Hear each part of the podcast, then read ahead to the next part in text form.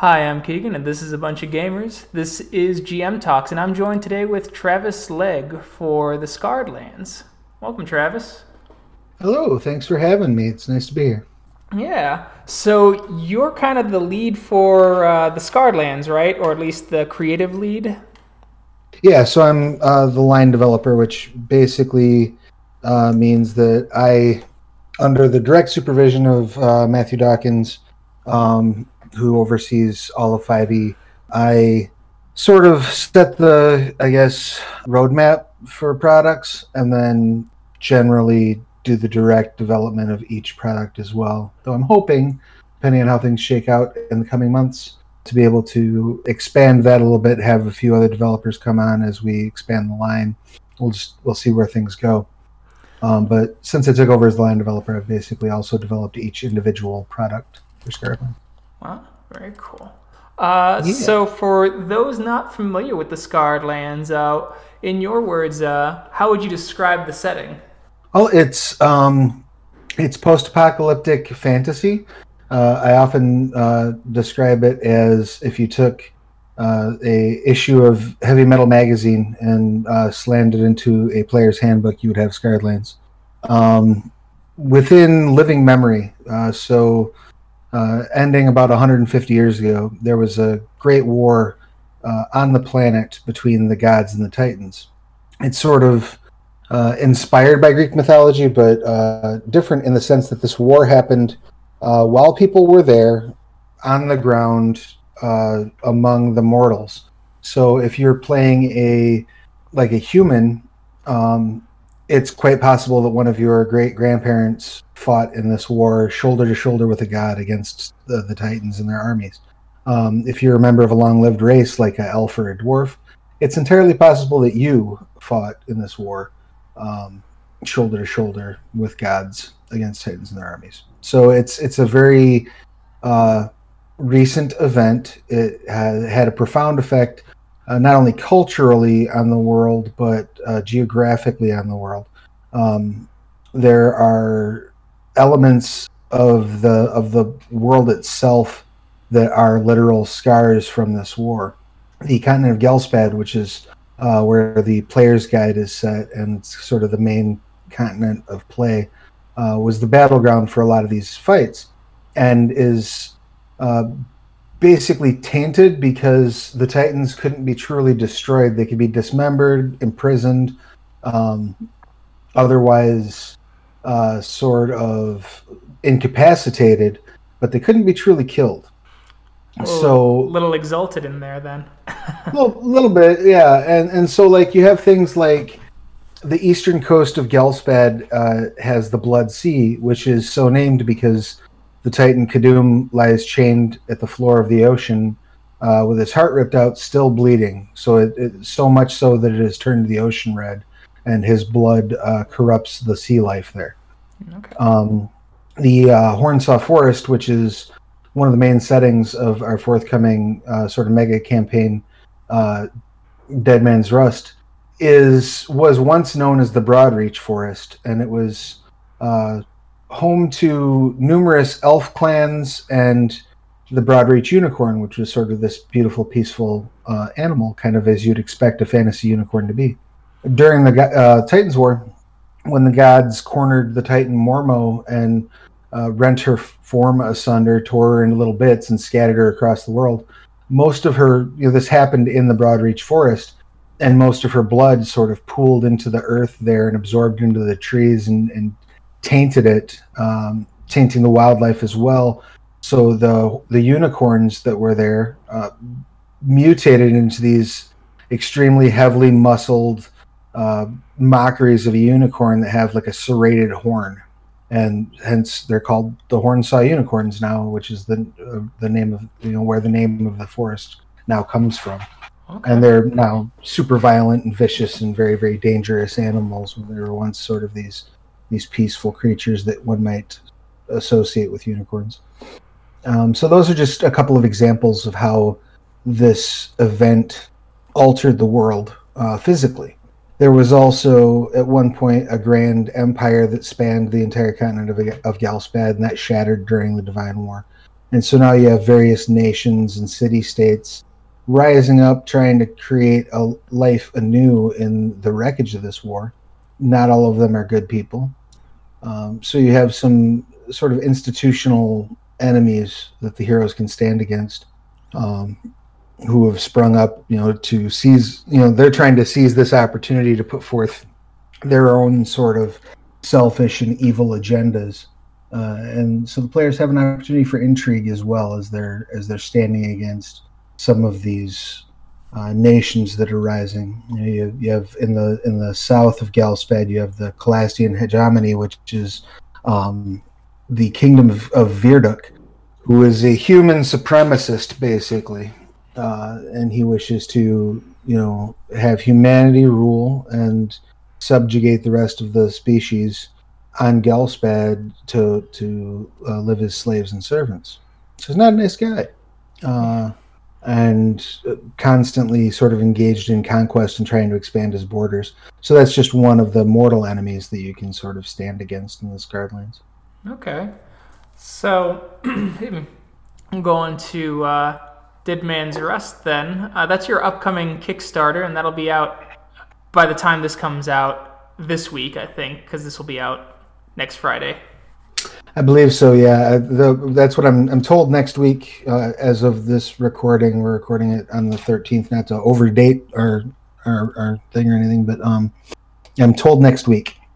So by the time people can hear this, they'll be able to uh, run right over to Kickstarter and, and back it. I hope. Perfect. Um, and uh, so you mentioned it's a mega campaign. So first to 20th level, or somewhere in between. It's first first to tenth, um, and basically covers.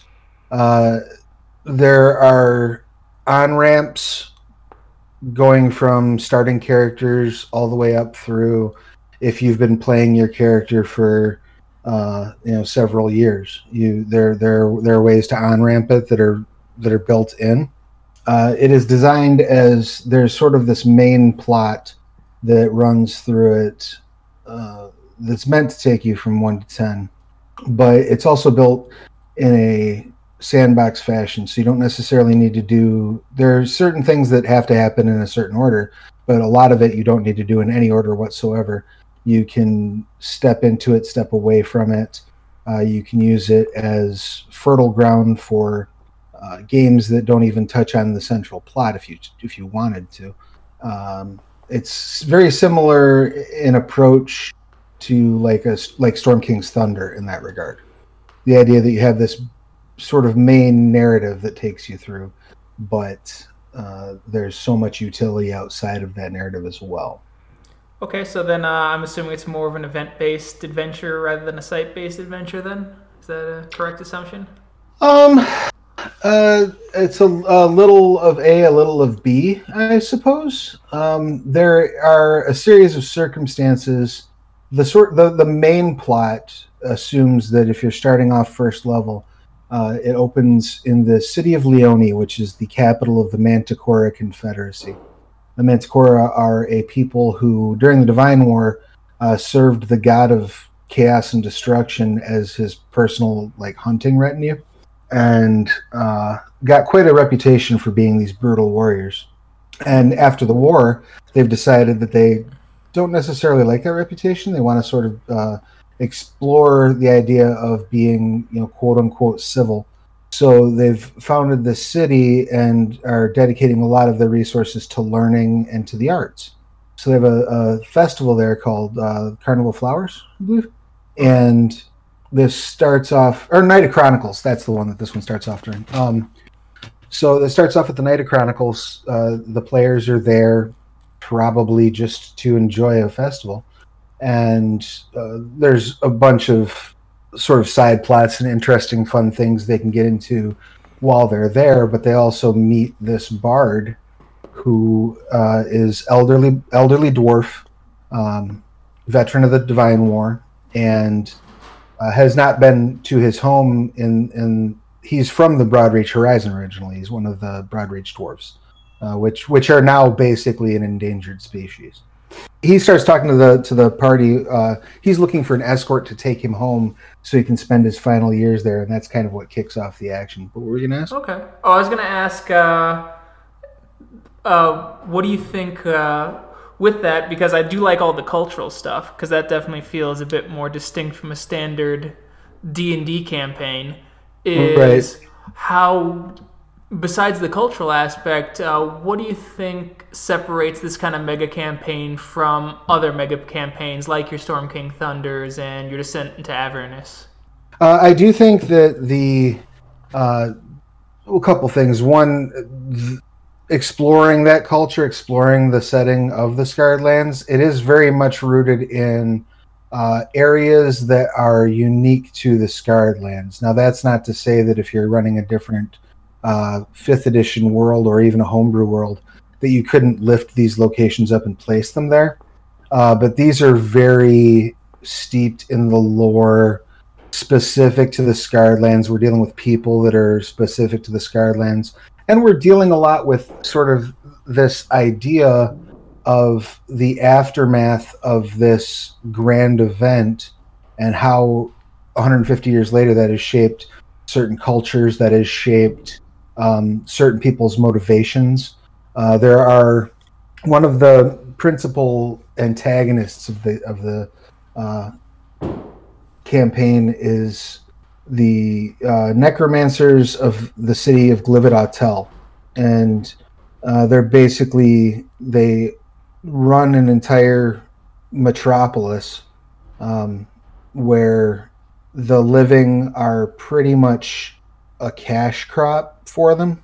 Uh, they're all ultimately they will the, the, living are considered to be more beneficial to them once they are dead, um, and they create you know armies of undead from you know uh, things along those lines. And their ultimate goal uh, is twofold: one, they wish to uh, rule over all of Gelspad, but two, they wish to find a way to pierce the the veil between life and death without uh, having to rely on undeath and that motivates a lot of what's going on uh, in this in this adventure. Sort of trying to achieve the best of both worlds, have all the benefits of of Lichdom with none of the drawbacks.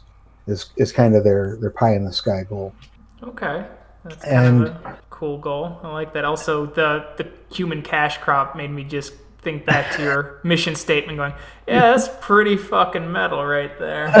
right, exactly not great. Yeah, it's, it's, it's not a nice place to, to, to vacation by any stretch. And and the, and the necromancers of Glivid they really are the most horrific sort of uh, antagonist I've ever encountered in a fantasy setting. They, um, you know, they have developed this technique called sharding, where they uh, can cleave off small portions of a living person's soul um, and the memories attached to that, and then integrate those into their undead, which serves two purposes. One, uh, it allows them to have incremental punishments for the living that are far more terrifying than killing them.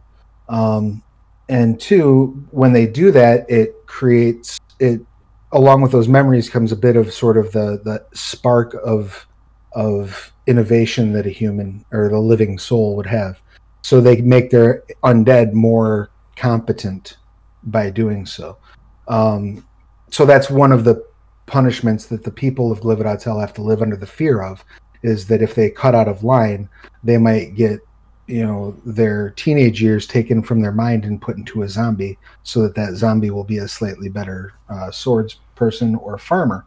Um, it's it's it's really kind of horrifying. They have the, these little um, they have these undead children that they use that are vaguely psionic, uh, they can sort of tell if someone is um, experiencing too great of an emotion because emotional expression is reserved for those who are uh, capable of, of performing magic in Glivid-Itar. If you're not a wizard, you're not you're only allowed a certain amount of emotional expression. Um, and so these kids will sort of run around and just you know these eyeless undead children will run around and like point and scream at people who are feeling too much. Um, yeah, it's it's a horror show, uh, very yeah, much so. In I'm gonna be honest. Like if there was a little eyeless zombie baby screaming, I feel like there just everyone would light up like a Christmas tree to it. everyone, everyone's just like, well, uh, it was good while it lasted, everyone. Well, and and when you think about like what like how horrible would your existence have to be uh, that that that you become somewhat blasé to that site. That's fair. Um, Just...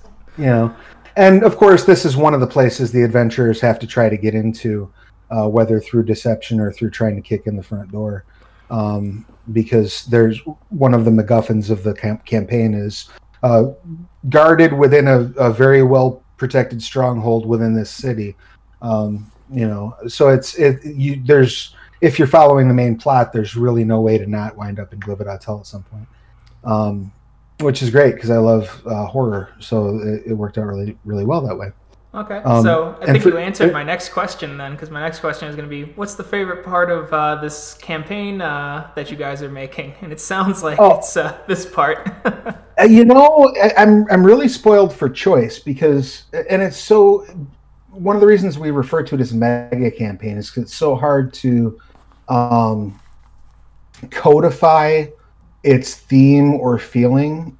It, it it narratively touches on a lot of bases without, but it, it does so in a way that if you are following that sort of central narrative, makes sense.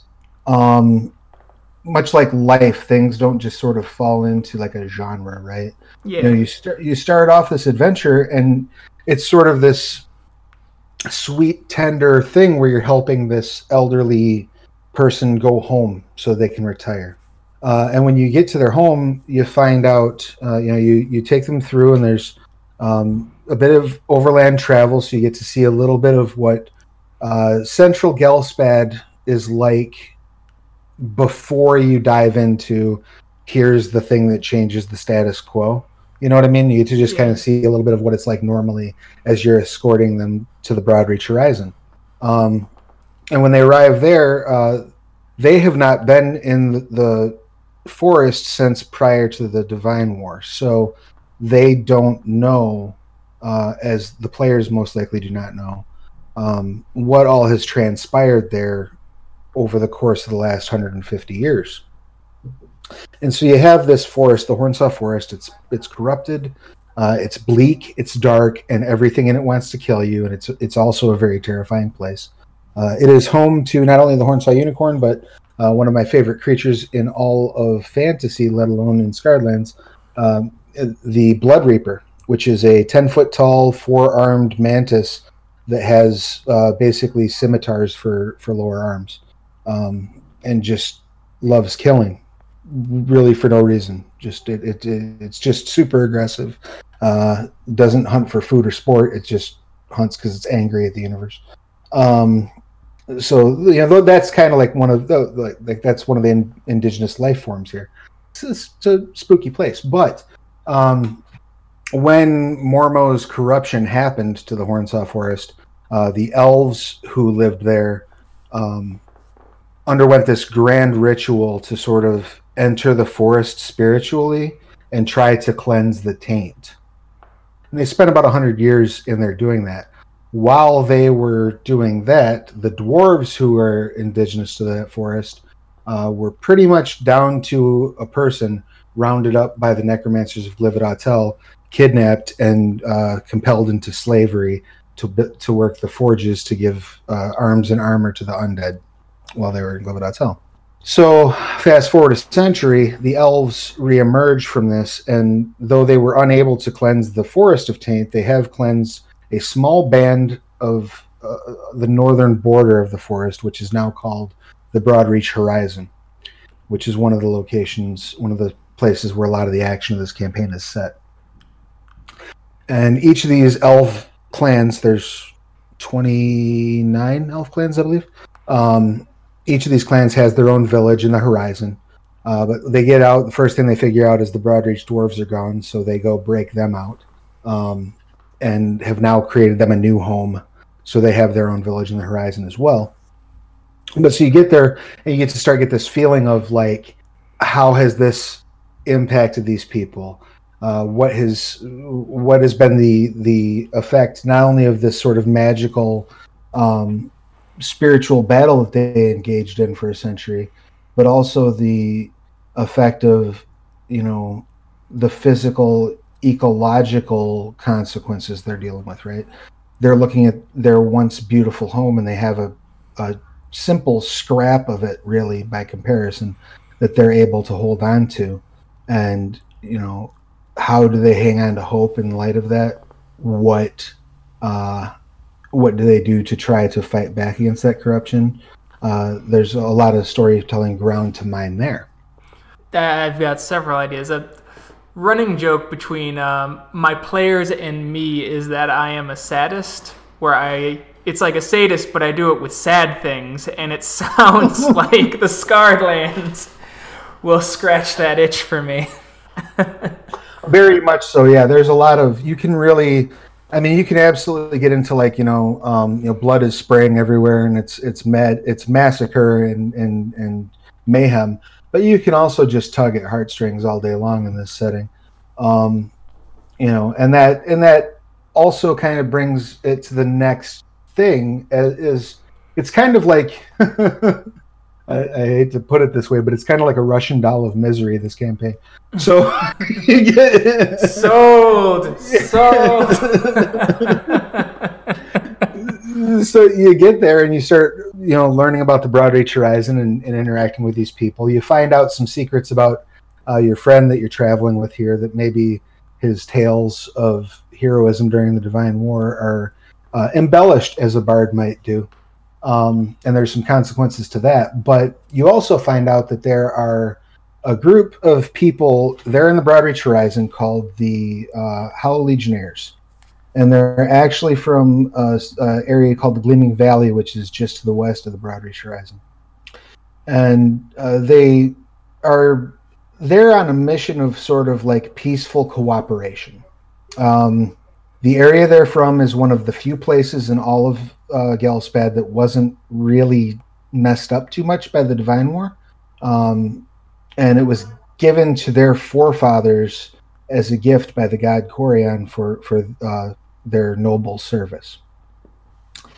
And the way that the Hollow Legionnaires came to be uh, was that um, Corian's personal guard were known as the Hollow Knights. They had been uh, mortals who had served him so faithfully that when the divine war started, he placed their bodies and the bodies of their families in stasis and moved their souls into uh, this enchanted plate mail armor.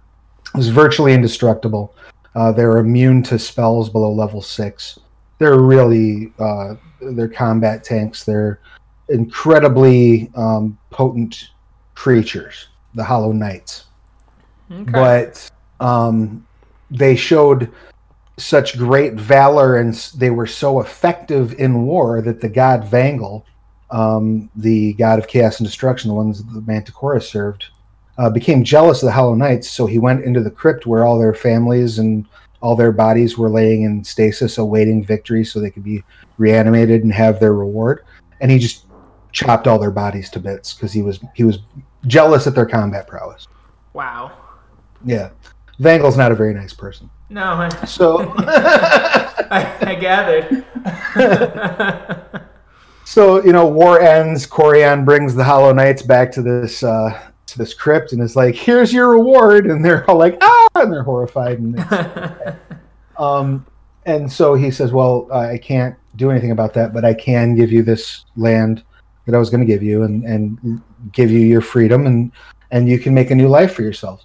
Well, the Hollow Knights had been in this pseudo mystical state for so long that they had largely forgotten anything about like being people.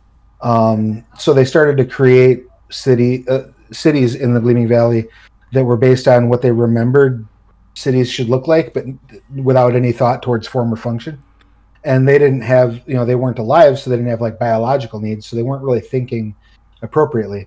As time went on, they started bringing in living people and redesigning some things and working on it. And they finally, just as they finally started to get their heads around like what is running a country like, um, what does this mean? They started to realize that they uh, could, you know, go through some of these motions, but they were denied uh, certain aspects of, of a real life, like offspring, for example. They couldn't re- uh, reproduce. So they constructed uh, these towers in the Gleaming Valley. Uh, they're called spires.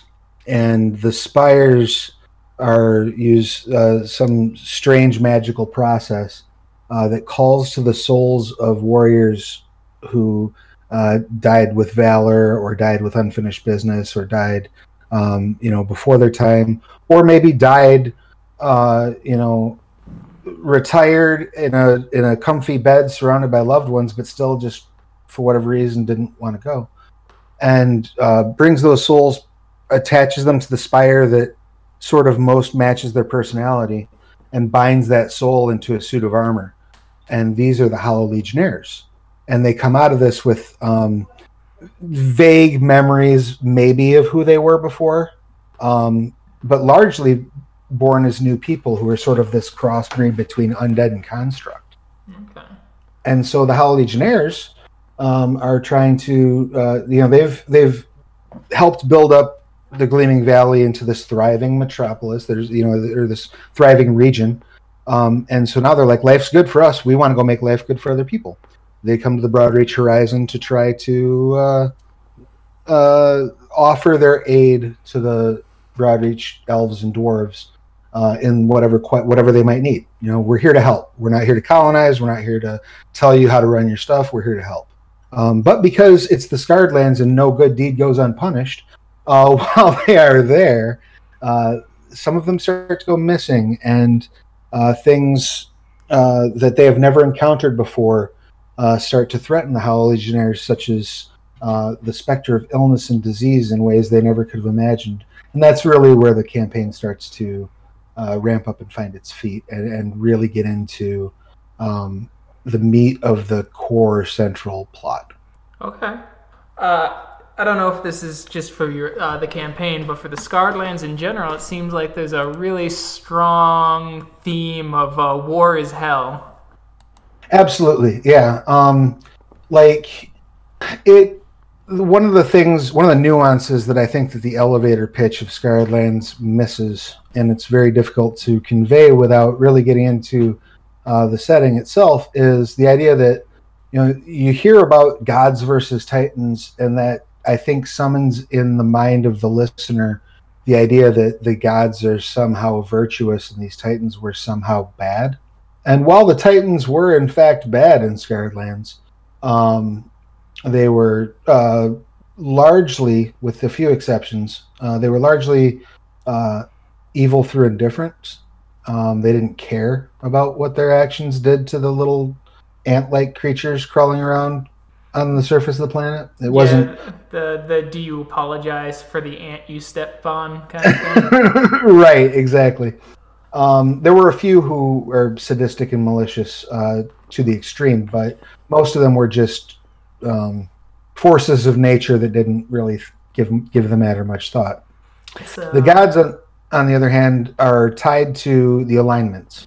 Uh, each of the main divine victors, the primary gods of the setting, um, is tied to one of the alignment combinations. Um, so they're, they're is a chaotic evil god. Okay. Um, so, know, so are um, you saying that the, then that the Titans do not have an alignment in Scarred Lands? Uh, that I wouldn't, I wouldn't. Okay. Right. They're not. They're not like. Right. They're almost kind of beyond alignment. I mean, they each would have like if if I were to stat them out, they would each have an alignment. Um, okay. But I mean, but they're not. Um, they're not governed by that in the way that the gods are. The gods are embodiments of these alignments. Um, okay. and and when you take anything like that to its extreme, there's there are bad aspects to it. Um, you know, even the lawful good God uh, Hedrada is uh, kind of a prick because he's, um, you know, it's all about the rules. Who cares how you feel about it? Lawful stupid, um, as it used to be called, I think. Right, but in this case, it's more almost like lawful cruel. Okay. You know what I mean? Because it's it's it's it's law with an eye toward the greater good, but with zero consideration for how that affects the the little guy. Okay. You know what I mean? No, so yeah, that, makes, makes sense. It, that makes it more of like a Um, you know, that, that can be more more horrific in a sense, right? Yeah, that actually Um, plays to a lot of the homebrew stuff I always do, where I do that alignment exists, but alignment is defined by gods. So what you think is a good act can still be defined as quote unquote evil simply because a god said so.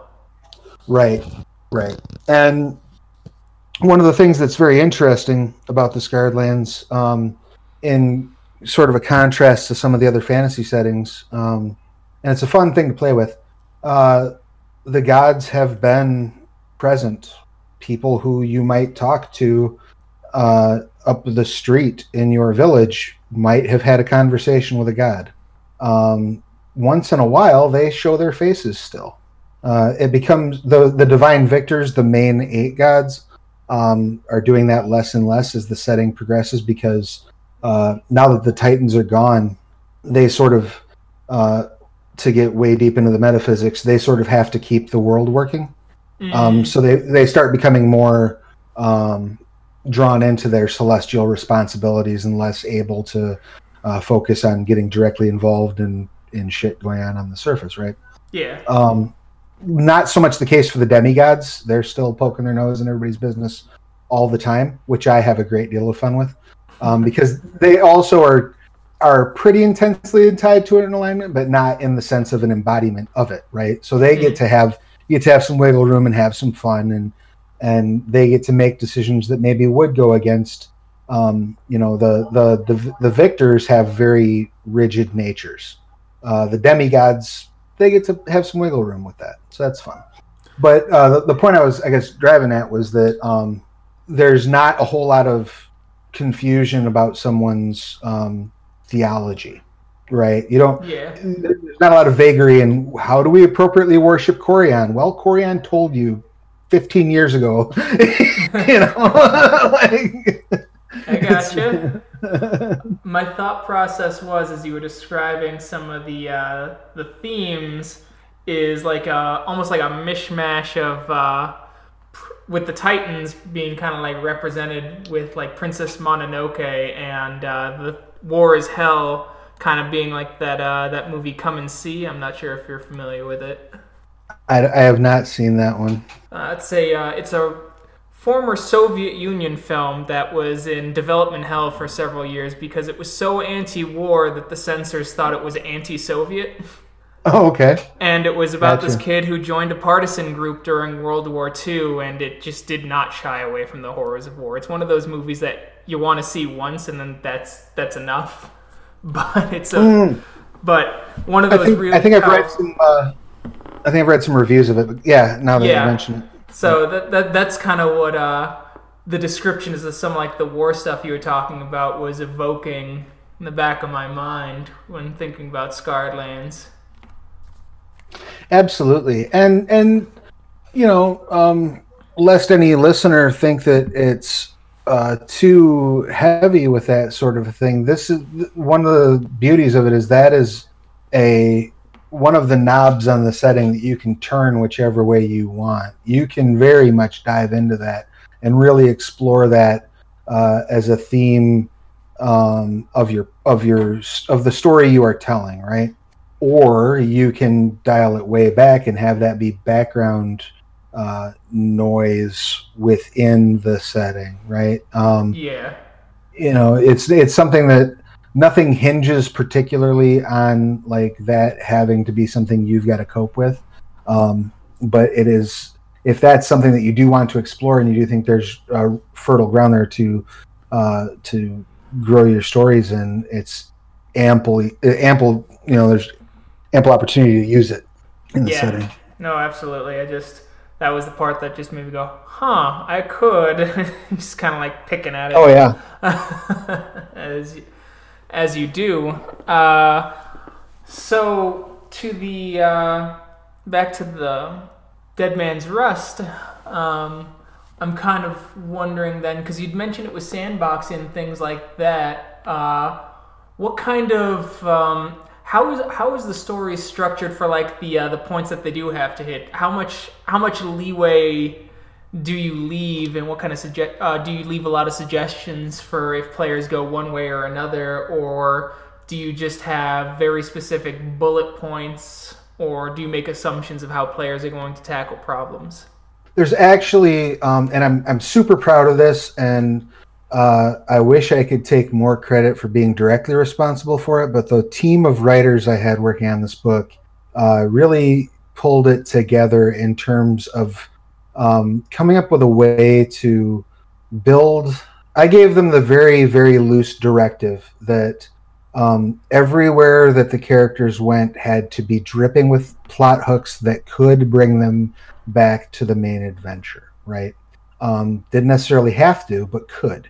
And my authors went totally uh, just above and beyond the call of duty uh, in generating these things. Um, each place you go, uh, each person you meet, every faction that's introduced, um, has a, a number of sort of story hooks uh, that are presented with them. Um, you know, s- small side quests, you might say, right? Yeah. Um, and each of them has one or two of those that will, if followed, lead you back onto the path for the adventure. And so that works in a number of ways. One, it really uh, gives um, illusion of we, we. This sounds derogatory. It's not meant to. It's it's an actual term in game design. Illusion of choice. Um, Yeah. The idea, you know, um, it, it presents that in a really interesting and cool way that I've never seen outside of something like The Witcher. You know what I mean? Out of, out of a, outside of a video game that's that broad. Um, we I think we really nailed that, um, and that's 100% credit to my writing team.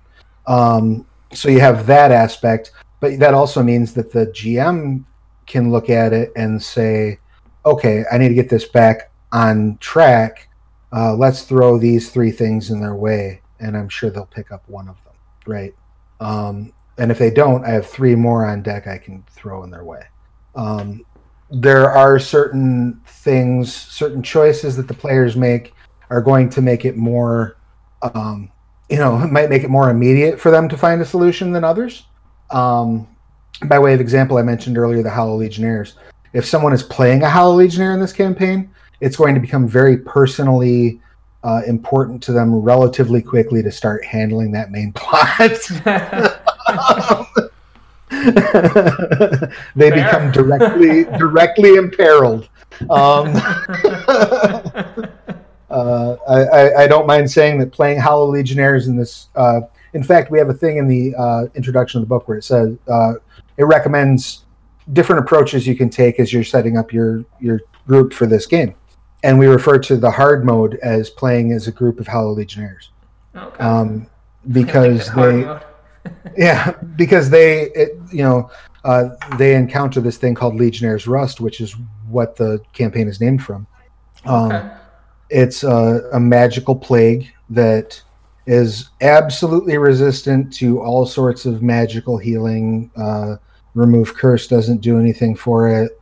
Uh, paladins can still catch it. Uh, it's a new type of, of threat. It's a new type of disease. Um, and so if you're playing Hollow Legionnaires, you're you're in for some trouble if you just decide to ignore that going around, because you'll catch it and then you'll die. you know, like that's. Yep. um, so it, it really does become, and it's and the way that they put that together, the way that we were able to craft sort of how this disease progresses and how it can be kept at bay to make it an ongoing threat without making without sucking the fun out of playing through it. Um, the writers did a fantastic job of that. Uh, the other thing that was important to me to do um, was one of the things we have up front, the introduction of this book, is we have an index of named NPCs. Um, and that index also has like a real brief, like two sentence description of who they are and what what they want, basically. So you you can always drop back in to that index and say, okay, I need to I need to steer this campaign one way or the other. Who do I grab and drop in their lap? Um, so that's a neat little thing, and we've added a um, an alternate advancement mechanic um, where you can rather than like counting, you know, being counting the XP, um, you can clock advancement based on the number of side quests and or main campaign beats they've hit. Okay. Um, so that's another way where you can sort of encourage and, and sort of guide people in a direction. Or also, you know, the campaign at one point, as I mentioned before, requires you to go into Glivid-Itar and uh, acquire a thing. Um, that's not something you want to try to do at fourth or fifth level. It be, it's going to end bad for you and the whole group. Um, so uh, you can go in and say, "Oh well, fortunately, we have this wealth of side quests that we can, uh, you know, have you kind of run around and, and attack a little while." Um, all of which retain enough immediacy that it doesn't feel like you're just out in the field killing boars to get XP. You know what I mean? No, I, I um, totally get what you mean. That's why so, I, I, always use uh, alternate XP in my D and D game. So, no. right, right. So everybody has their agendas and their things, and the other cool thing about it is everybody has um, something they can offer to the players um, to help them in their goals, right? Even a lot of the enemy factions that you run into in this game, um, they're absolutely presented as antagonists, but there's also a couple of hooks in there where it's like, yeah, these people are terrible, but if you get into bed with them, you can get this thing, which will help you in this way.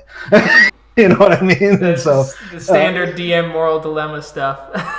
right, exactly, and, and, and, so you can really wind up um, uh, forging some uh, alliances of convenience um, that I think also make for cool, fertile um, ground to, you know, uh, carry the campaign on beyond the beyond the uh, covers of the book, right? Because you know, just by way of example, pulling one thing out of, off the top of my head.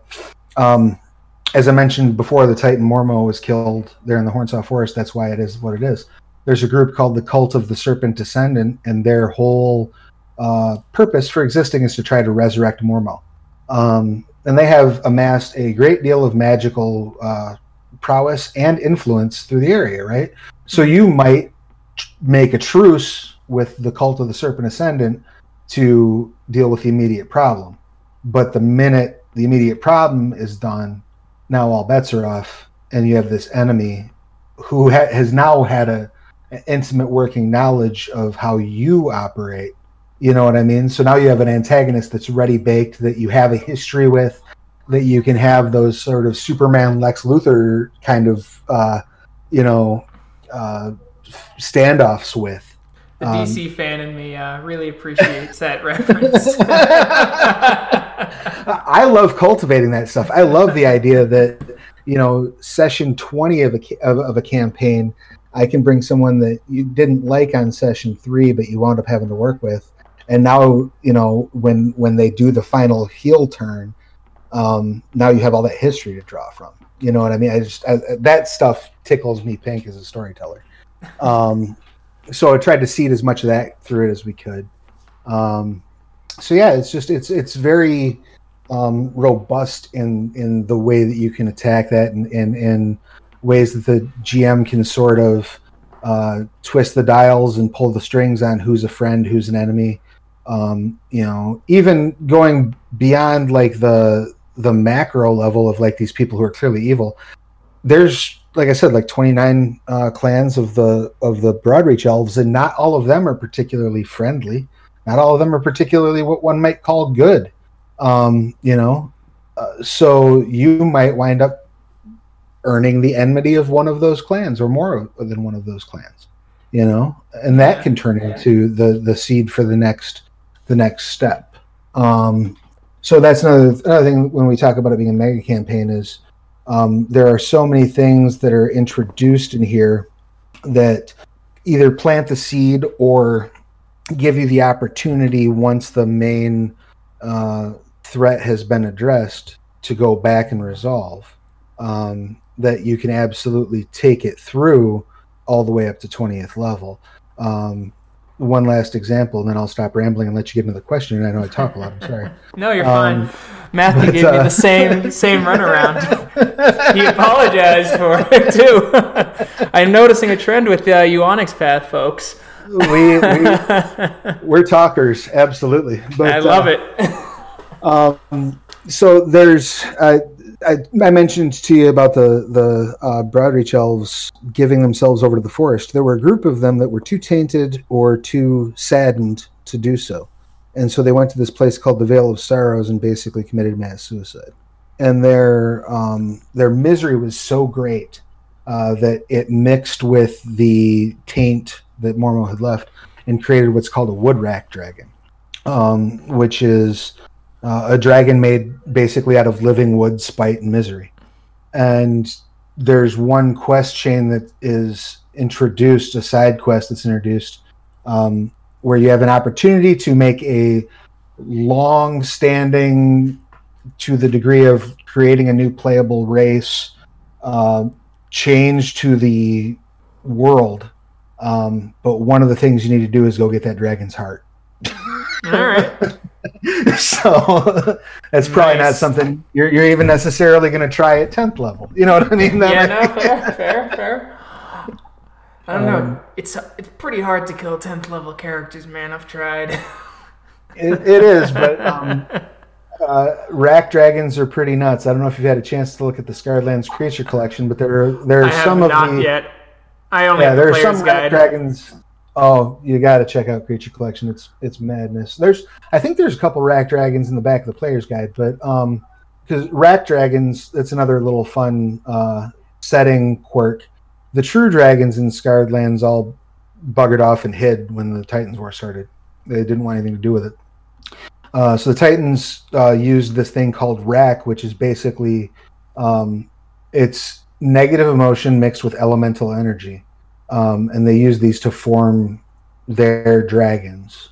So um, rather than being motivated by like I'm going to hoard treasure and um, you know and knowledge and just have a big pile of stuff to sit on, the dragons that you face in Scarred Lands are, are motivated by just every negative emotion you can fathom, fueled at elemental intensity.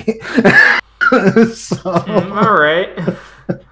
So they're not nice, and they're and they and they don't play nice. Um, but yeah, so that's right. that's like one. That's just one of the sort of higher level conflicts you can get into. Is well, let's go slay this wrack dragon, and um, but it's but it's worth it. The other thing we tried to do uh, is make sure that all of these story hooks and side quests and the main plot, the risk is justified in the rewards you can reap um, for for the characters and for the setting uh, as you engage in these in these things. So. All right. So this one's a little more uh, directed to you rather than the book as a whole. Is uh, when you're running your own Scarred Lands games, what kind of uh, media, books, TV, movies do you draw from for inspiration? Oh goodness, that's a good question. That's a really good question. Um, all sorts of them. Um, I'm I'm a giant nerd. I used to work in independent film, so I'm a big film geek. Um, I will often drop pop culture references in left and right, both from within and outside of uh, geekdom. I pull on Supernatural probably an awful lot, the TV show, but okay. part of that's because one of the I run two streams right now. Um, every Monday at uh, 3 p.m. Eastern on the Onyx Path channel. I run Scarred Lands a Family Affair, and the premise of that uh, stream is that all these characters of various backgrounds and races were all adopted by the same halfling. Um, so they're brothers and sisters, but like you know, one is a scrag, like a sea troll, and the other one's a, a Slitheren rat folk, and you know, one of them is a, a is a tiefling. Um, so like, uh, it's it's it's a adoptive chosen family. Okay. And and the supernatural vibe on in that game is strong. The uh, you know uh, the family first over everything else. We'll burn the world down to make sure we're, that we're okay. You know all that stuff. Um, you know, but by the same token, uh, one of my favorite uh, fantasy touchstones, uh, because I think it gets missed a lot in D and D these days, um, is Dragonlance, the first Dragonlance book, Dragons of Autumn Twilight. Um, I I fall back to that ref to the reference of that a lot, uh, particularly when um, describing the actual horrors of that are being faced. Sometimes I've never read anything as terrifying as the description in that book of the first time a dragon attacks. Um, that was pretty good, actually. Yeah. Yeah, like in any like in any media, nothing I've ever read has scared me that much. you know what I mean? And, and, grossed me out that much, by the way, because it doesn't just end with the fear; it ends yeah. with this horrible description of like this poor person not dead and like melting. It's just yeah. so oh, that's kind of the energy I try to bring. That's nice, nice. Uh, yeah, I've been pulling a lot from uh, Michael Moorcock. I ran a uh, an actual play for Demigod a couple months ago, right before I interviewed Neil, and uh, anyone who listened to it probably went, "Is this motherfucker just copying the Neverending Story mixed with Elric?" And the answer was yes. That's one of the cool things about Scion, though. Like, I I really love that game, and um, I I sort of dropped the seed of the idea about it every once in a while, and I probably will continue to do so until uh, Rich Thomas either just flat out tells me to shut up or lets me do it. But I think that there would be a cool. I think there there would be a cool space to uh, explore where uh, Scion and Scarred Lands overlap.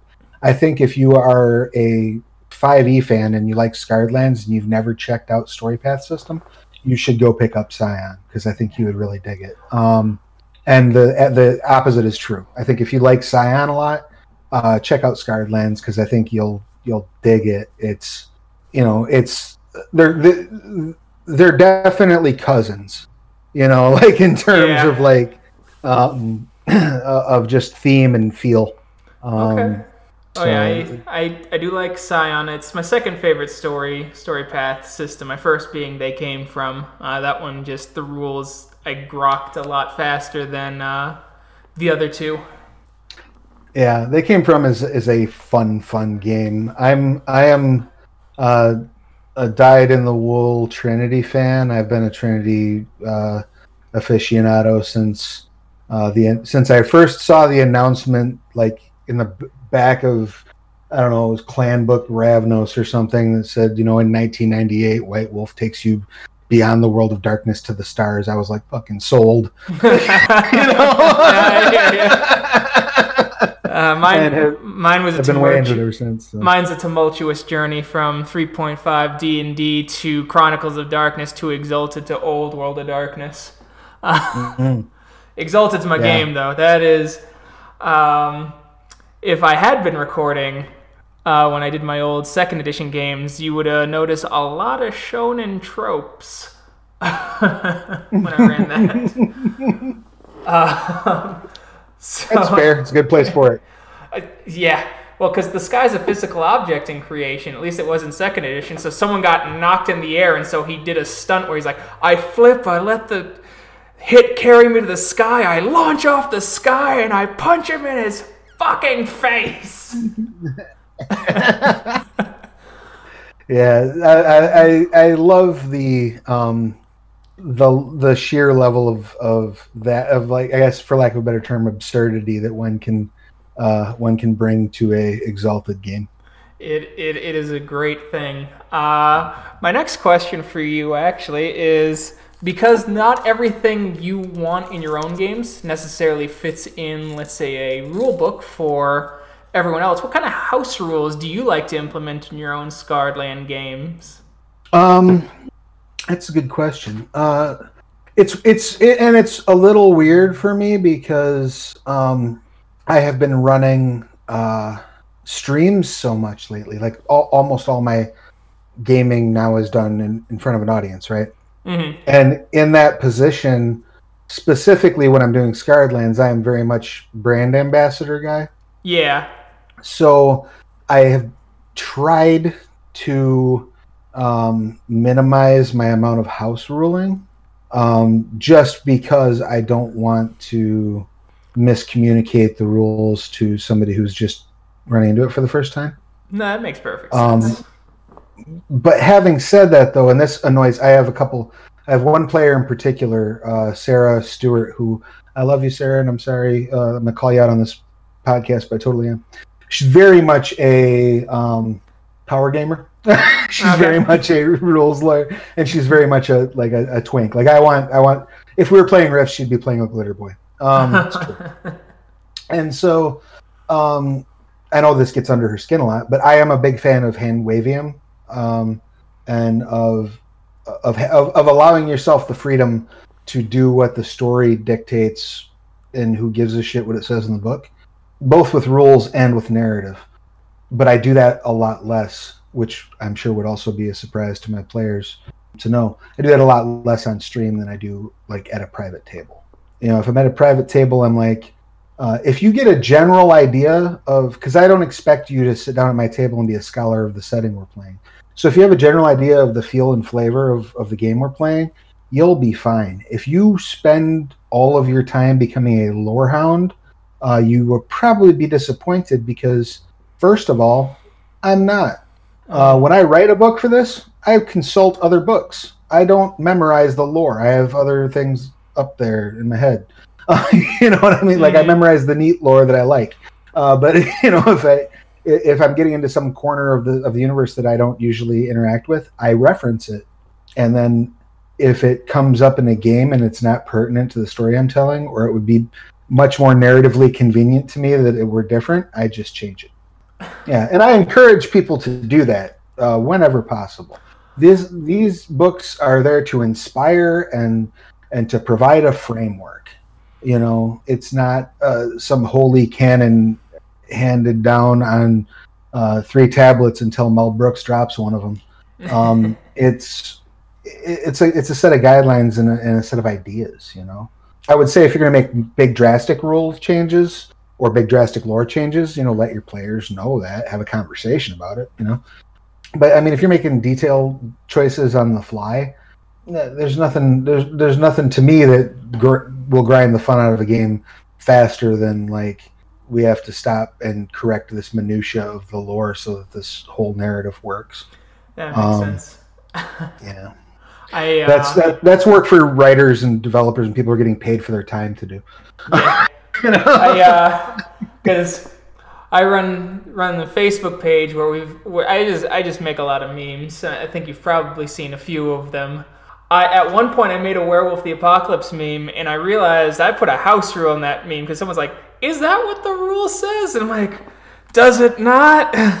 I haven't looked at the rules section in five years. Like, right. Shit. Well, and But this, this is getting enough reacts to where apparently lots of people house ruled it this way. Right. Well, and the other thing that's funny about that is there are so many things that, um, if I wasn't streaming, I'm sure I would house rule and never know I had house ruled them. You know what I mean? Because I Yeah. wouldn't be compelled to look them up. I would just go with what sounds right in my head. And I think it's funny because I've had some discussions with the with the Onyx Path folk who've been doing this since the White Wolf days, you know, and since like the original White Wolf days. And even like in creating like the 20th anniversary editions, a lot of the mission statement was, you know, you don't need to create the books we had. You need to make it feel like the books we had, except with rules that work better under scrutiny. you know? You mean I can't Uh, take a three point merit that makes me immune to silver? You're talking madness, Travis.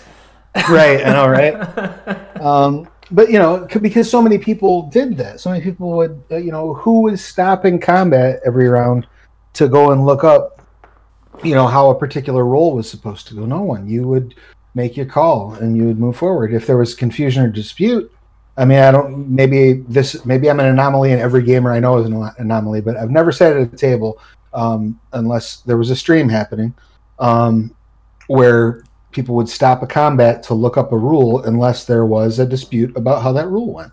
Yep. You know, you know that was that to me. That was always the mark of like, oh, that person's a rules lawyer, and that's going to grind all my fun down to nothingness. Mhm. Um, you know what I mean? Um, but bless the rules lawyers; they're fun. And, and another thing that, that is is I will say about gaming in the 21st century that I absolutely love in terms of sticking closer to what's in the books for the rules is now that everyone has a a reader, you know, in their pocket everybody can open a PDF on their phone, if nothing else, right?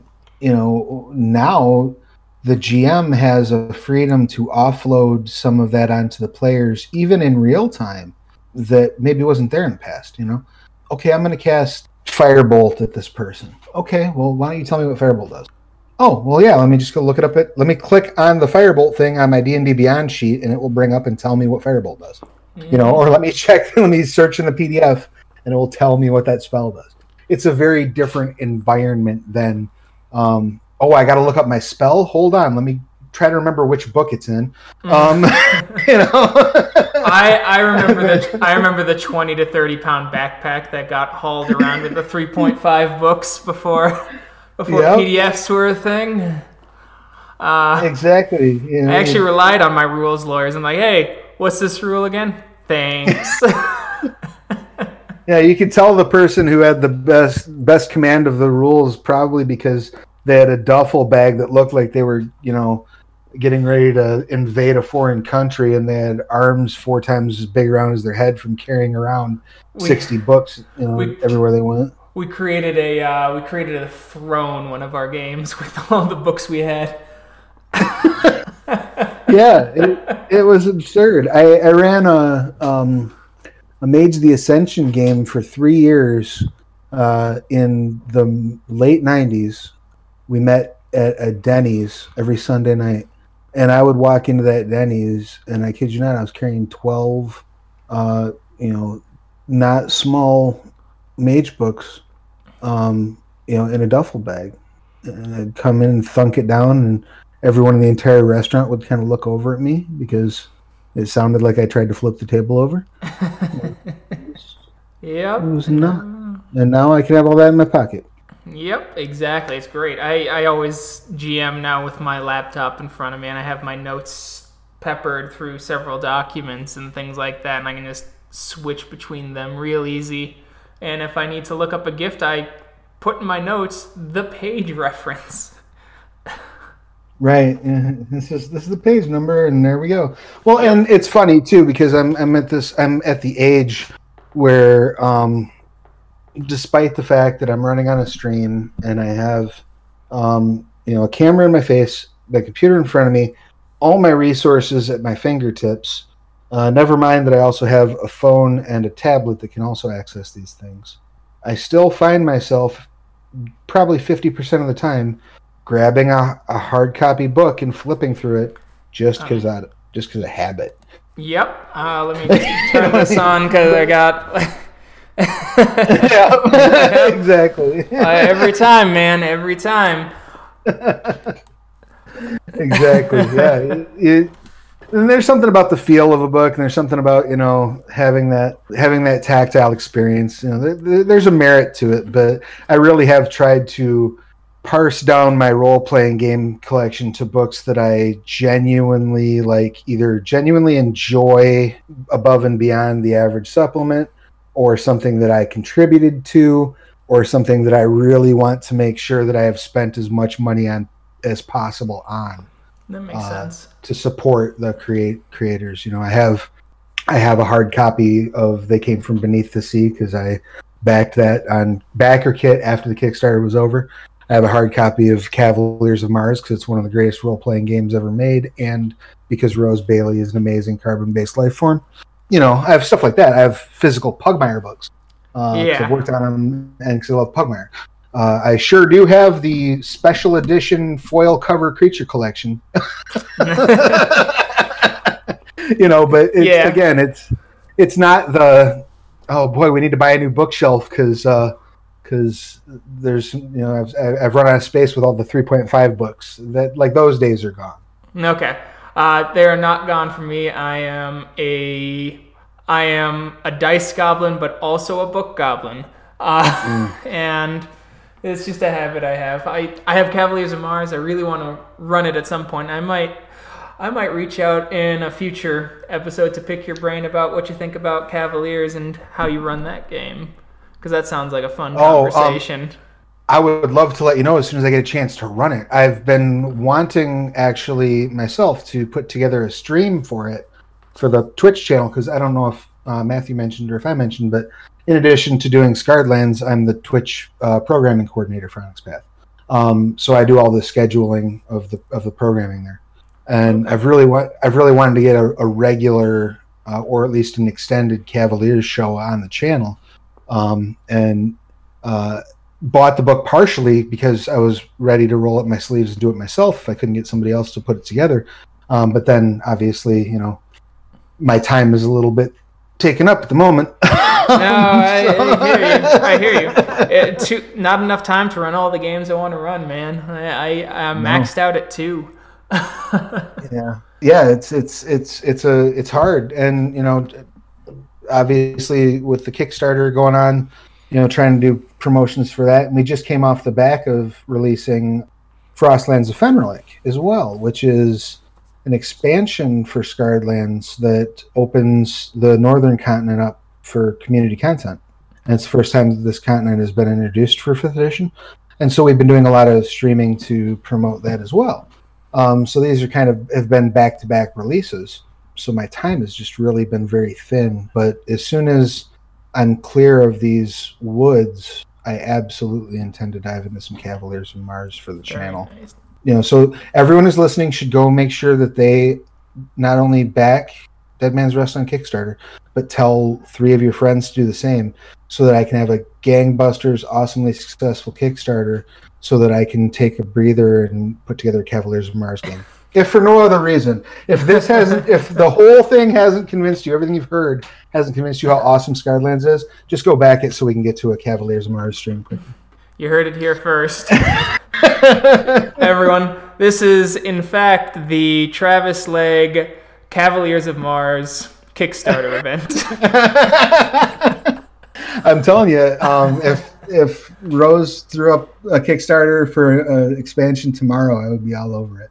Absolutely, because um, I've been is... a big fan of uh, like the John Carter of Mars stuff growing up. Once you pull some of the 1920isms out of it, uh, right. But right. which which Cavaliers does a pretty good job of, of evoking that feel without evoking all the baggage that comes along with it. Yeah, um, and that, that was kind of my issue with the the actual game of John Carter of Mars. It does a very, very good job of making you feel like you're in John Carter of Mars. Unfortunately, it also makes you realize you're playing John Carter of Mars.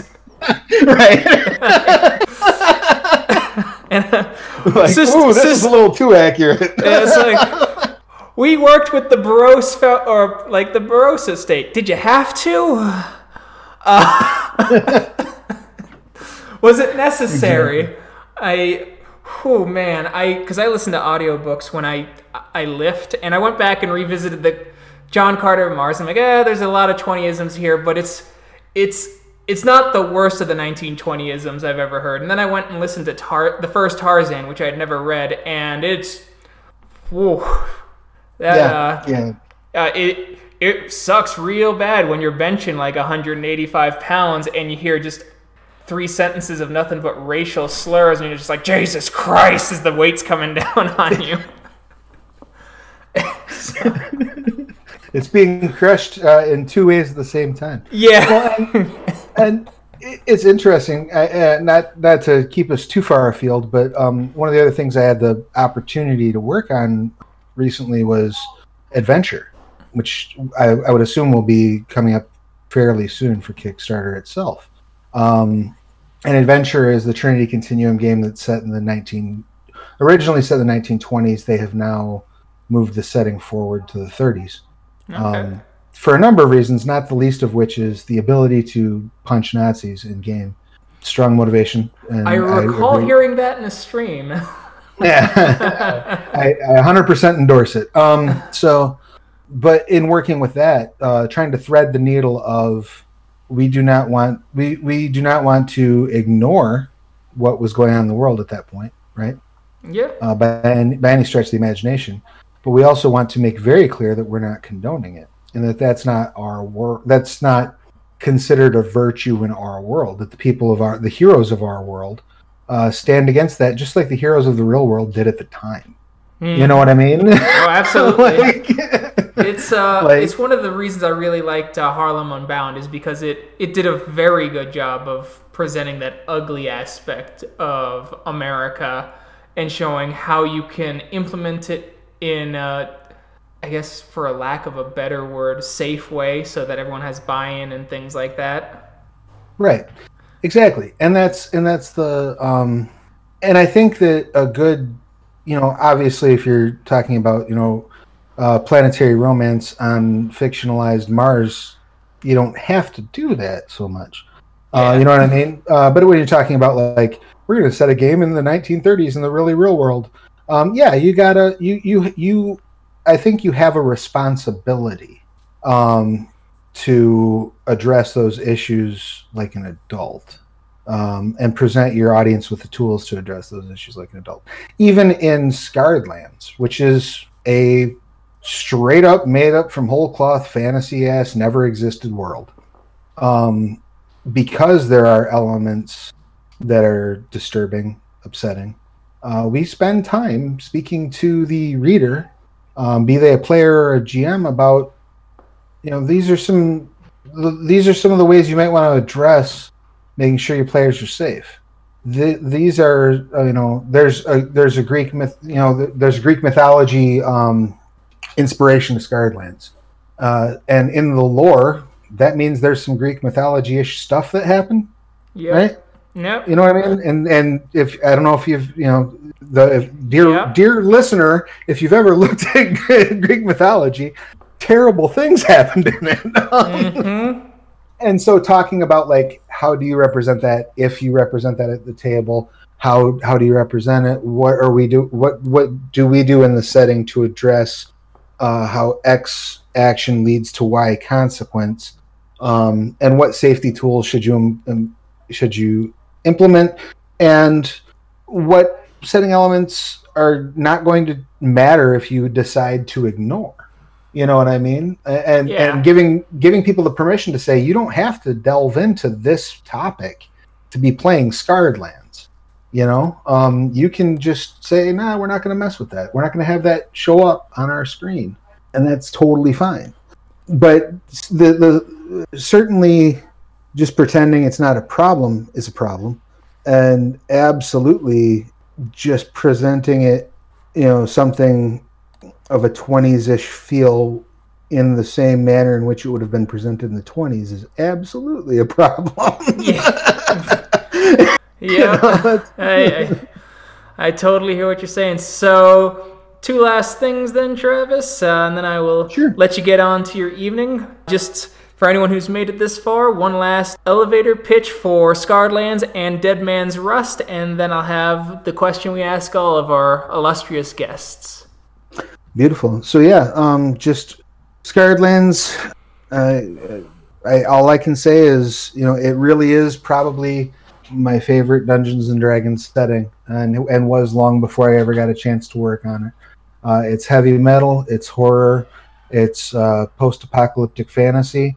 It's as brutal as you want it to be, and but it's grim bright. You have things are bad, but you're the heroes, and you get a chance to make them better and nothing feels better to me at the table than when the heroes, haggard but- but victorious, uh, you know, view the dawn of a brighter new day because of their actions. And steering right into that, uh, Dead Man's Rust, which will be on Kickstarter now, not only uh, gives you multiple opportunities to do that, but it allows you to be in the driver's seat as as, as players as to how you want to tackle the campaign, and it gives you an opportunity if you haven't yet even checked out Scarred Lands.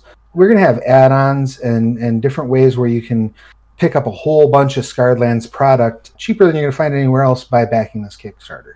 So it's really a, a good opportunity for existing fans to pick up something new and cool, or for people who are new to the setting to really dive in. And, uh, in case I didn't mention it, if you do back it on Kickstarter, uh, we're going to be rolling out the manuscript for the adventure as the Kickstarter is going on while it's live. So you can dive right in and start playing a couple of these adventures, picking up some of the one shots and or, you know some of the side quests and running them as one shots, really getting to know the world before you're fully committed, right? You know, because you can always if you back it for five bucks, you run a couple of the games and you're like, this isn't my cup of tea. You can you don't you can back out of the Kickstarter. You know, it's it's it's really like a no risk uh, proposition, and I am firmly confident that if you check this thing out, uh, you will be chomping at the bit to make sure you get a nice hard copy with all the trimmings and all sorts of expansions to it. Awesome, awesome. And so, this is the question we always ask our guests, uh, since we are primarily talking about GMs and GM tips. Travis, if you money, people, distance, whatever was not an op- obstacle, what would your dream game be to run? Boy, uh, with people who are currently alive or not? Either or, dream game. It can go into any realm of fantasy, as or as far out in the weeds as you want.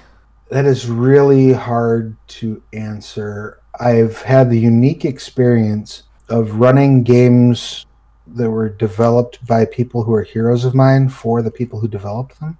That box has been ticked for me a little bit. Fair. Um, though I would love to probably get like Gary Gygax, Rich Thomas, Deborah Ann Woll, and Matthew Mercer at a table and run Rifts for them. Mainly because that's the most ridiculous thing I could imagine to do if I had that group of people. Fair. Um, but, Good answer. I just think it would be. I, first of all, that's always my go-to. If we're like we're gonna do something silly, let's play Rifts. Um, you know? But uh, yeah, that would be the, the, the group I would want to play with. I think it would be a lot of fun. Very cool. So, uh, Travis, where can people find you if you want to be found? Um, I am pretty much everywhere on the internet is at Travis Legge, L E G G E. Uh, Facebook, Twitter, Instagram, Snapchat, though I never post on there. And when I'm not there, I have a Patreon, also patreon.com forward slash Travis Legge, where I talk a little bit about the things behind the scenes for my own uh, independent work that's not part of Onyx Path. And you can find me on Twitch at the Onyx Path, uh, twitch.tv forward slash the Onyx Path, or at my own channel, which is twitch.tv forward slash plastic age plays, like Silver Age or Golden Age, but plastic. All right, perfect. And I'm Keegan with a bunch of gamers. You can find us on Facebook, Spotify, Apple Podcast, Podbean, but you will never find me on Twitter. I find it a cesspool. Thank you.